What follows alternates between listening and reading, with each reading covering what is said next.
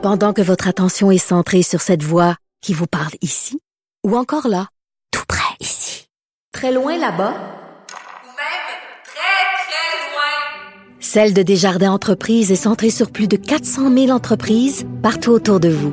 Depuis plus de 120 ans, nos équipes dédiées accompagnent les entrepreneurs d'ici à chaque étape pour qu'ils puissent rester centrés sur ce qui compte, la croissance de leur entreprise.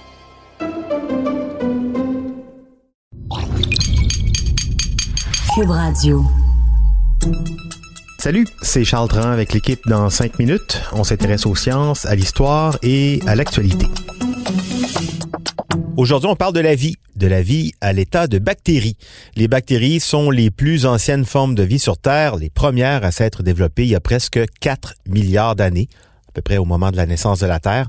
Bien avant nous donc, euh, et c'est peut-être parce qu'elles se contentent de peu elles sont capables de vivre dans des environnements épouvantables. Prenez par exemple le fameux météorite qui a conduit à l'extinction des dinosaures. Eh bien, une équipe internationale de chercheurs vient de découvrir que des bactéries ont réussi à se développer carrément dans son cratère. Comment est-ce qu'elles ont fait? Quel genre de bactéries c'était? Et qu'est-ce qu'on peut espérer apprendre de ça, nous, humains, pauvres mortels? Baptiste Zapirin nous en dit plus.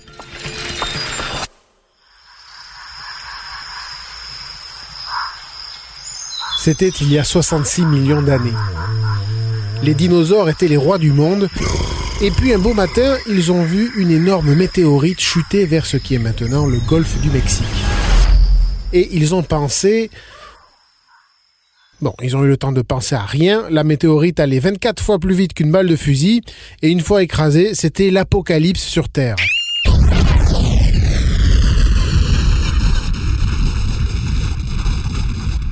Un gigantesque tsunami, des incendies démesurés, la grande extinction pour les dinosaures et pour les trois quarts des espèces vivantes d'ailleurs.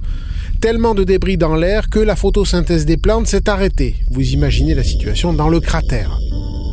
Et pourtant, au sein même de ce cratère, dans le cœur de l'enfer, des cyanobactéries ont réussi à se tailler une place et s'y développer.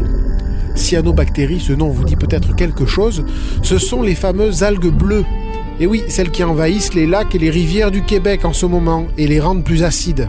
Alors on est bien placé pour savoir qu'elles sont pas tuables ces algues bleues et qu'elles sont capables de se planter partout. Et elles s'étaient donc déjà développées là, dans le cratère de la méga météorite. À peine quelques années après l'écrasement et le tsunami, hein, autant dire euh, le temps d'un battement de cils à l'échelle géologique. Ça, c'est ce qu'ont découvert donc les chercheurs qui ont analysé le cratère et qui ont publié le fruit de leurs travaux en janvier dans la revue Géologie, résumé ensuite dans le New York Times. C'est assez incroyable parce que ça montre la capacité de la vie à rebondir sur Terre, même après des événements cataclysmiques dans des environnements dévastés. Alors, qu'est-ce qu'ils ont trouvé, ces scientifiques? En analysant la roche, ils ont trouvé des traces d'organismes, des genres d'excréments si on veut. Pour être plus précis, ils ont trouvé du gras, du gras qui peut rester préservé dans la roche sédimentaire pendant des centaines de millions d'années. Et là, dans la roche datée du moment de l'impact, ils ont trouvé le gras que laissent derrière elles les fameuses cyanobactéries, les algues bleues.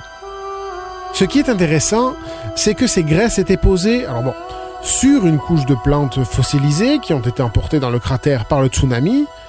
Mais par contre, ces graisses étaient situées aussi sous une autre couche de débris, des débris de météorites qui étaient en suspension dans l'atmosphère après euh, l'écrasement de la météorite, et euh, des débris qui ont fini par retomber au bout de quelques années, et qui sont donc retombés euh, sur ces algues bleues. Ça suggère donc que les bactéries ont commencé à peupler le cratère après le tsunami, mais avant que l'atmosphère ne s'éclaircisse, que les débris retombent et que la lumière du soleil ne soit complètement revenue. Bref, que ces bactéries sont capables de se développer dans des circonstances bien compliquées. Le pire, c'est qu'elle n'était pas seule. L'équipe de scientifiques a aussi trouvé des fossiles d'organismes capables de vivre dans des eaux sans oxygène. Oui, oui, ça existe ça. Ils ont même trouvé des fossiles de plancton censés dépendre de l'oxygène, eux.